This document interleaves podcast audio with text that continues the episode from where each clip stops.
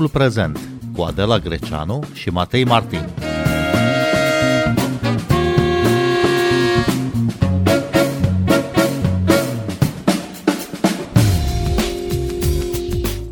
Turcia se pregătește de alegeri parlamentare și prezidențiale. Partidul islamist conservator al președintelui Recep Tayyip Erdogan, Partidul Justiției și Dezvoltării, AKP, și-a lansat marți campania oficială și opoziția este în campanie electorală.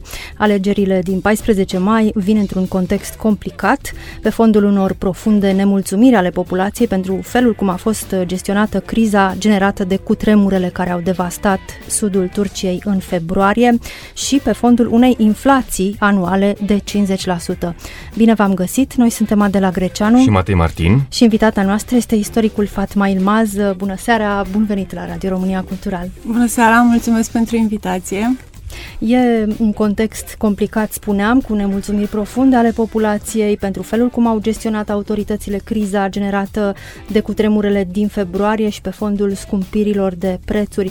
În aceste condiții, ce șanse are contra candidatului Erdogan, Kemal Kılıçdaroğlu, liderul Partidului Republican al Poporului, de centru-stânga? Eu nu aș uh, vedea Uh, cele două motive enumerate de dumneavoastră, cele mai importante motive ale revoltei populației din Turcia. Dezastrul natural care s-a întâmplat în 6 februarie e doar uh, vârful de iceberg a situației politice, sociale, economice. În afară de asta, Um, în general, alegerile din Turcia, motivele pentru care electoratul a votat niciodată în istoria alegerilor republicane nu a adus uh, neapărat ca motiv important inflația sau problemele uh, economice, uh, ci mai degrabă chestiuni ce țin de uh, subiecte precum uh, Uh, clivajul dintre seculari și uh, conservatori, uh, problema legată de conflictele de la graniță și faptul că mii de uh, tineri mor în aceste conflicte, problemele nerezolvate legate de politica externă a Turciei, care uh, are niște efecte foarte importante, inclusiv în politica internă, și anume conflictul cu Cipru, Uh, conflictul cu uh, de la granița de sud, Siria și conflictul cu populația curdă, dar evident acum, în acest moment, din punct de vedere economic, Turcia stă mai prost ca niciodată. Erdogan, când a câștigat alegerile, mi-amintesc foarte bine, a câștigat tot după un dezastru natural, cu tremurul din 98, soldat atunci cu peste 20.000 de morți, dacă mi-amintesc bine. Însă, pe de altă parte, el este cunoscut în memoria electoratului, dacă vreți, ca acel bun administrator al banului public, uh, ca primar al Istanbulului, când a avut cele două mandate, dar și ca premier el este cel care a scos Turcia dintr-o criz- criză economică foarte gravă în 98, 99 și începutul anilor 2000. Deci, cumva, chestiunea legată de inflație nu cred că o să-l atingă, o să-l atingă pur și simplu înnăbușirea vocilor sau vocii Turciei care nu mai are voie deloc să spună de ce are nevoie și cum ar vrea să arate țara asta, în special pentru o populație, o demografie foarte tânără.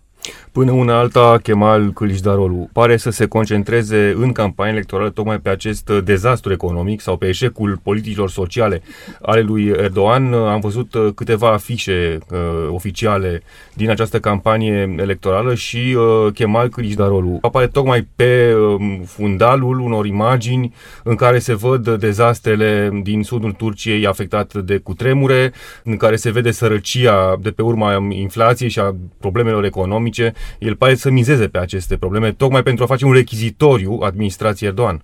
Tema adusă de lui este în primul rând una care îi se potrivește mânușă pentru că el este de carieră economist, a terminat Academia de Studii Economice la Ankara, este un alt funcționar de stat care ani de zile a lucrat în Ministerul Economiei, este o persoană care cunoaște foarte bine problemele economice ale Turciei. Tragedia din 6 februarie a scos la suprafață și alte probleme uh, Uh, cărora populația Turciei nu le dea foarte multă importanță sau nu le asocia cu regimul Erdogan, corupția, corupția absolut ucigătoare. Uh, Corupția acele... ucide și în România și în Turcia și peste da, tot în lume până la urmă. Peste tot în lume e un flagel, e o chestiune care ne atinge pe toți, însă în cazul unui dezastru natural lucrurile m- mm, sunt tragice. Acolo nu mai e vorba de o dramă, ci efectiv de o tragedie. Uh, în al doilea rând, uh, a mai scos la iveală o chestie pe care uh, Călăjdarul o lumizează foarte tare, fragmentarea uh, populației turce, legată de sudul Turciei. Sudul Turciei și zona afectată de cutremur, de cutremure, este o, o zonă eminamente populată de curzi. Uh, prin tradiție, în caz de dezastre naturale și, și din punct de vedere le, legislativ, armata este cea care intervine.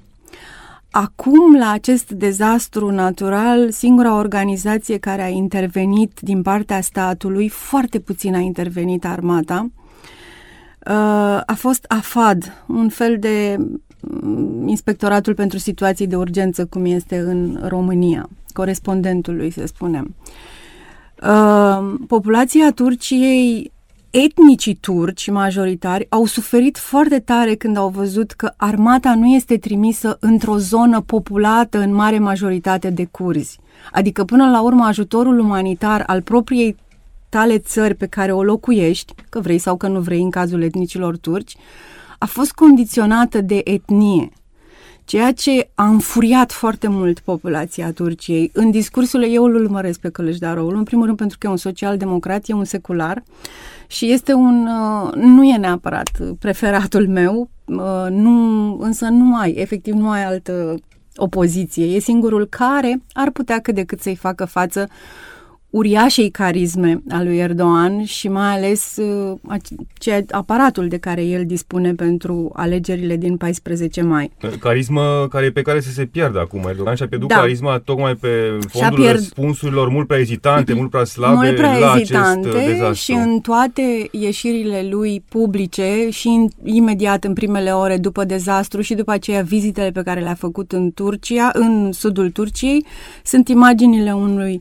bătrânel depășit de situație, nici lui nu-i vine să creadă că lucrurile astea aproape că se uită ca un fel de ghinion al anului în care, simbolic, uh, Turcia uh, sărbătorește sărbătorește sau comemorează, încă nu s-a hotărât, 100 de ani de republicanism.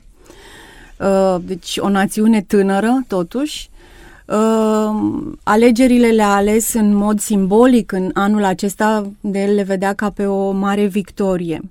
Pe de altă parte, eu nu m-aș uh, hazarda să spun că Călăjdarul va câștiga detașat sau ar putea avea niște șanse foarte mari, pentru că să nu uităm un lucru.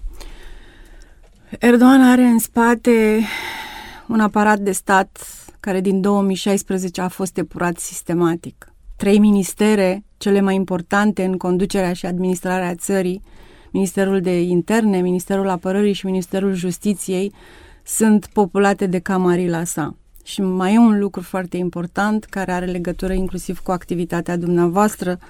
Libertatea de expresie, jurnalismul în Turcia nu există. Este cea mai mare închisoare pentru jurnaliști, da. cum, cum se spune. Asculți timpul prezent! Timpul prezent e un talk show zilnic despre politică, societate și cultură difuzat la Radio România Cultural. Ne puteți asculta pe Apple Podcasts, Google Podcasts, Castbox, Spotify și altele. În orice caz, uh, Turcia se găsește într-o situație economică dificilă, un marasm economic pe care populația îl uh, resimte, care vine după cei doi ani de criză sanitară, nu e așa, dar care nu a început uh, cu această criză sanitară, acest marasm economic, deci oamenii simt că trăiesc mai prost decât înainte. Mult mai prost. Mult mai prost. Sunt foarte mulți care iau decizia să plece din Turcia, deși avem un exod de zeci, sute de mii de oameni care tot pleacă sistematic în, ulti, în ultimii ani, însă Pe de altă parte, repet, eu nu văd ăsta cel mai important motiv pentru, pentru a renunța la Erdogan. Cred că depinde foarte mult uh, de segmentele de populație cărora Călăjdarul uh, se adresează uh, încearcă cumva să ajungă printr-o carismă uh, simplă către oamenii simpli, pentru că el la început era uh, cumva asociat cu o figură mai degrabă elitistă, așa cum au, au fost asociați cei atașați de, de republicanism, și, dar mai are o chestiune foarte, foarte importantă și foarte sensibilă pentru Turcia. Călăjdarolu este turc, dar provine dintr-o familie alevi comunitatea care, alături de curzi, a suferit de-a lungul anilor o puternică reprimare, tocmai din partea uh, seculariștilor, din partea republicanilor.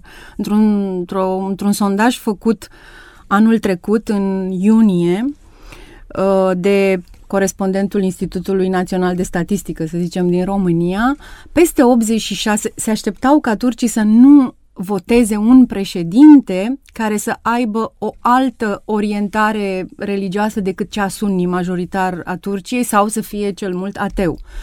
Peste 86% din populație au spus că nu au nimic împotrivă ca o persoană care aparține comunității alevi să fie președintele uh, Republicii, ceea ce este, să zicem, bucurător sau dă cumva uh, mai multă speranță. Dar este dispusă opoziția să se unească pentru a-l susține pe Kemal Kılıçdaroğlu?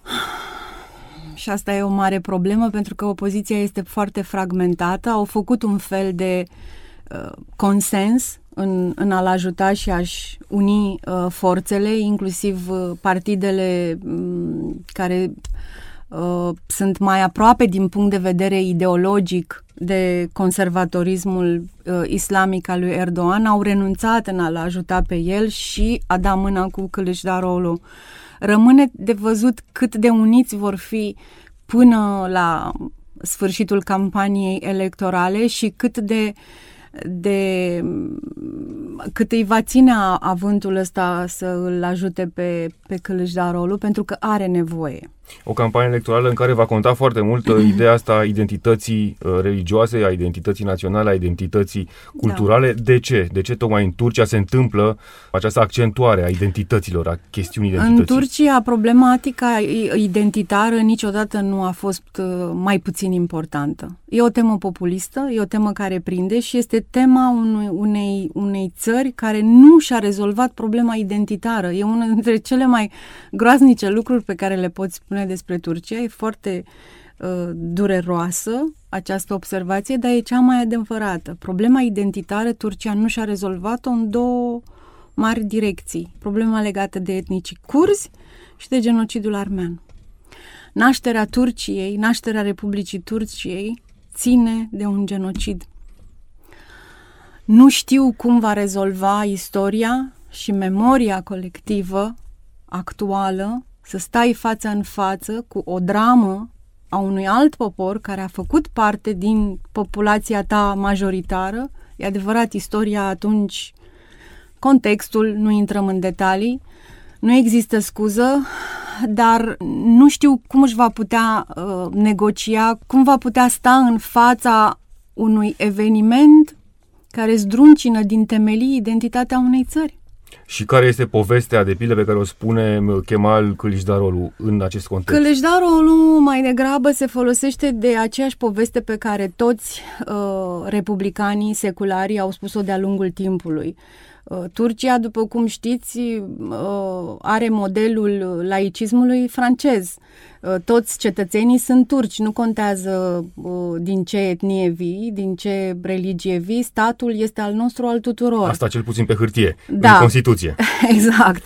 Uh, însă uh, el cumva, cel puțin din punctul meu de vedere, evită cu foarte multă diplomație uh, temele identitare, încercând să vorbească de a, despre acel împreună al tuturor uh, și despre acea moștenire pe care Kemal Atatürk a lăsat-o turcilor, da? Turcia întreagă, fără ca cineva vreodată să aibă îndrăzneala să pună la îndoială granițele, granițele Turciei sau uh, întemeierea Republicii. Uh, temele sunt foarte sensibile și el se duce atunci când vine vorba despre acest lucru, el se duce imediat către uh, rolul acesta al Turciei în Middle East, în Orientul Mijlociu, de țară far a lumii musulmane care cumva uh, trebuie să fie un exemplu pe, pentru ceilalți musulmani. De curând, acum două sau trei zile, a anunțat acea, în cazul în care va câștiga alegerile, că va uh, înființa acea organizație Cooperare pentru Pace și nu mai știu cum, în care să reunească Turcia, Siria, uh, Iranul, uh, Irakul, uh, inclusiv aducând uh, la masa discuțiilor problema palestiniană, pentru că Turcia este întrebată de fiecare dată și despre problema asta, cum se raportează la conflictul israeliano-palestinian și el se vede un fel de, în continuare, un fel de, vede Turcia un fel de far al lumii musulmane. Asta este, este, este tema, cum să zic, predilectă și preferată a tuturor președinților Turciei. Uh, bun, Turcia sau părți ale ei au visat cândva la un parcurs european. Acest vis uh, rămâne suspendat uh, pe o durată nedeterminată, e membră NATO. Care sunt perspectivele internaționale ale celor doi contracandidați? Kılıçdaroğlu nu a abandonat tema integrării în Uniunea Europeană. Nu a abandonat-o niciodată, a fost una dintre temele lui preferate ca politician din 2002, în momentul în care a intrat în Parlament. Uh, nu știu exact uh, uh, ideile de profunzime. Pe de altă parte, dosarul integrării Turciei în Uniunea Europeană este unul extraordinar de stufos și plin de problematici. Prima și cea mai importantă e legată de rezolvarea conflictului cu Cipru, care eu cel puțin în următorii 50 de ani nu-l văd unul rezolvat. N-au găsit soluții nici la Istanbul, nu, nici la Bruxelles pentru nu, asta, deci... Nu, nu, deci nu cred. În momentul de față nu văd niște politicieni nici de o parte, nici de cealaltă, nici din uh, cei din Europa și nici din cei din Turcia, nici din cei din Cipru, care să pună din punct de vedere, dacă vreți, pragmatic, masa tratativelor și să găsească o soluție. Nu sunt capabili. Recep Tayyip Erdogan uh, este la putere de 20 de ani. Cum a rezistat atât de mult la vârful puterii? Păi, primii ani a, rez- a rezistat printr-o... sau a venit mai degrabă pe fondul unei nemulțumiri și unei suprasaturări de comportamentul absolut aberant al republicanilor, care au cumva au trimis la periferia societății o bună parte din, din Turcia. Uh, a venit pe fondul unui, inclusiv a unui context internațional uh, favorabil, după care a rezistat atâta timp și datorită carismei, dar mai ales pentru că este un autocrat și nu mă ferez niciodată să o spun, când ești dictator, reziști. Adică îți folosești puterea. Dar s-a bucurat și de susținere populară în acești ani, în această lungă perioadă? Da. O, da, categoric. Dar, pe de altă parte, nu s-a bucurat. Ultimile alegeri nu l-au scos pe el uh, câștigător la o diferență așa foarte mare sau detașat de contracandidat. A fost foarte mică diferența, dacă mi-amintesc bine, nu știu, undeva la 8-9%, ceea ce este insignifiant pentru, pentru Turcia. Dar a avut, mai ales din partea clasei de mijloc, care în perioada de dinainte de 98 a fost efectiv decimată, uh, și din gravele crize, în, în, uh, gândiți-vă că Turcia, din punct de vedere economic, din, 80, din anii 80 până la sfârșitul anilor 90, au stat tot într-o criză din asta economică, în care, din când în când, statul, băncile, toată lumea intra în faliment până când se mai dădea o lovitură de stat. Uh, Uh, și atunci el a venit cu acele reforme administrative și economice care au scos la suprafață clasa de mijloc al Turciei, ceea ce niciun alt lider nu a făcut. Ăsta este meritul lui de atunci. Ce a făcut cu acest merit după aceea, Bun, lovitura de stat de acum 5 ani, din, uh, din iulie-august, uh, a dus la o întărire a puterii, la o ranforsare a puterii centrale, la o aproape militarizare a guvernării. Există șanse ca um, această putere și această abordare a administrației uh, să se schimbe? Dacă va câștiga Clăci, dar rolul, da, cu siguranță. Cel puțin din punct de vedere ideologic, El nu este uh, de acord cu, cu această abordare și folosește foarte mult în discursurile sale din, nu știu dacă l-ați urmărit pe Twitter sau e foarte prezent în, pe rețelele sociale din bucătăria lui foarte slab luminată și vorbește foarte des despre a, acest exces de putere. Dar pe de altă parte, când vorbim, atenție, despre militarizarea Turciei, nu ne putem gândi așa cum ne gândim în cazul statelor democratice din Europa, de pildă. Armata în Turcia are un alt rol, este garantul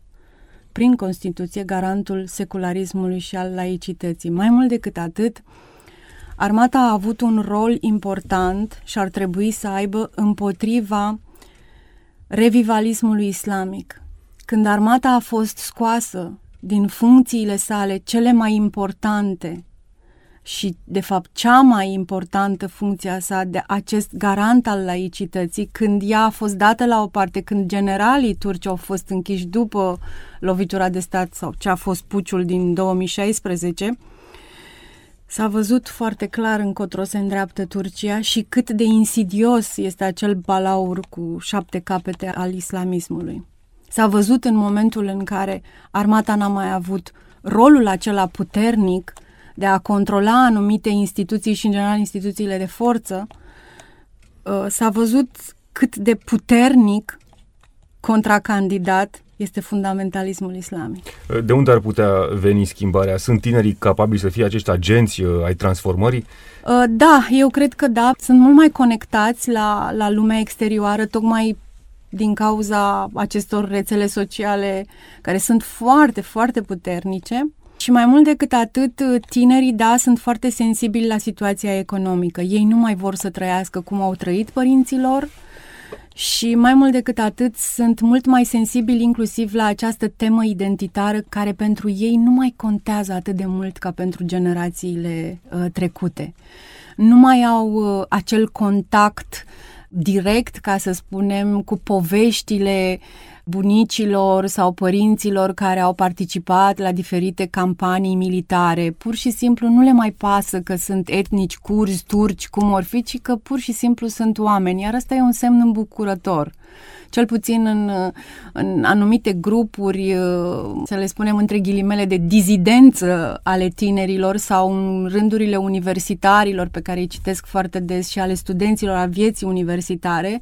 Viața universitară în, în Turcia este preponderent prin excelență social-democrată, de stânga, ca să zicem așa, din punct de vedere ideologic. Deci, cumva, specificul pe care îl văd eu mai degrabă la ei este incluziunea. Bun, uh, Fatma Ilmaz, războiul din Ucraina, războiul Rusiei în Ucraina, uh, va fi o temă uh, de campanie, va conta în vreun fel pentru Turcia, care până una alta sprijină militar Ucraina? Cred că da, dar pe de altă parte, eu cel puțin la nivelul interesului populației turce nu, nu, nu o văd atât de, de prinsă de, de acest subiect. Uh, mai ales că tragedia din 6 februarie a mutat foarte mult temele, temele de discuție și de concentrare asupra ceea ce se întâmplă în interior. Uh, să aduci ca temă electorală acest uh, conflict uh, și să spui, vai ce minunat și ce important va fi rolul Turciei în acest conflict, mm, nu știu cât, cât va conta. Poate va conta pentru un anumit segment mai elitist, să zicem, al populației, dar restul nu. Uh, nu cred. Din punct de vedere al ceea ce se întâmplă pe plan extern, pentru Turcia, cred că este foarte importantă legătura și apartenența la NATO. Niciodată nu s-a schimbat preferința populației pentru apartenența la NATO. Pentru Europa întotdeauna a oscilat când a fost foarte aproape, când uh, s-au supărat foarte tare pentru că nu ne-au primit și au zis nu ne mai trebuie, dar uh, niciodată față de NATO, indiferent care au fost divergențele, niciodată nu, populația nu a întors spatele. Cred că e singurul uh, subiect unde nu s-a schimbat ceva. Cum se vor desfășura aceste alegeri? Cât de libere vor fi ele într-o țară condusă de un lider autoritar, o țară în care dacă critici regimul aflat la putere, riști închisoarea? Oh, întrebarea cea mai grea.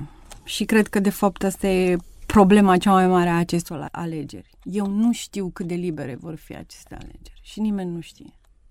Din punctul meu de vedere, dacă opoziția va reuși să tragă niște semnale de alarmă foarte puternice acolo unde vor vedea nereguli, dar și dacă le vor vedea, nu știu ce vor putea face, inclusiv din punct de vedere al, al justiției, pentru că ați văzut foarte bine, pentru ca primarul Istanbulului să nu mai poată candida, i s-a inventat ceva, un proces și nu mai poate candida, da? Primarul Istanbulului, uh, imamul ar fi fost, din punct de vedere carismatic, mult superior lui Kılıçdaroğlu. Uh, și a câștigat alegerile chiar dacă a fost efectiv pus la pământ uh, și alegerile au fost anulate și toată povestea din, din jurul lui.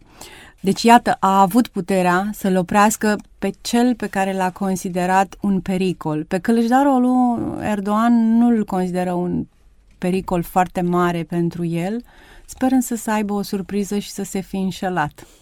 Dar cum privește societatea turcă această situație, această lipsa libertății de exprimare până la urmă? Și asta e, e un subiect care doare, atinge foarte multe segmente ale populației, dar iarăși doar până la un anumit punct, până la un anumit segment, când îți mor co- copiii aflați în conflicte pe graniță, când nu ai ce să le dai să mănânce, când nu-ți găsești un job, când ai probleme legate de unde să stai, Anatolia este o zonă în care oamenii încă stau în bordeie, în pământ, nu au acces la lumină, nu au acces la apă. Teme precum libertatea de expresie, de gândire și de conștiință, se pare un lux. Ca să poți să vorbești de, despre lucrurile astea și să te gândești profund la lucrurile astea, trebuie să ai măcar o cameră caldă, curată și să ai ce să pui pe masă. Adică de la înălțimea mm, situației noastre, din mm, acest scaun confortabil, e foarte ușor să vorbim despre lucrurile astea. Să mă uitam de, aseară, de exemplu, o femeie cu 12 copii care trebuie să-i hrănească și care soțul uh, a murit în, uh, în cutremurul din 6 februarie și stă nici măcar într-un container pentru că n-au fost suficiente containerele măcar care să-i păzească de fric, ci stau într-un cort improvizat. E greu să-i spui femeia asta, te deranjează sau să o întrebi, te deranjează că nu există libertatea de expresie în țara ta. Fatma Ilmaz, mulțumim tare mult că ați venit în această seară la Eu Radio vă mulțumesc Cultural. pentru invitație. Noi suntem Adela Greceanu. Și Matei Martin. Ne găsiți și pe platformele de podcast. Abonați-vă la Timpul Prezent pe Apple Podcasts, Google Podcasts, Castbox și Spotify. Cu bine, pe curând!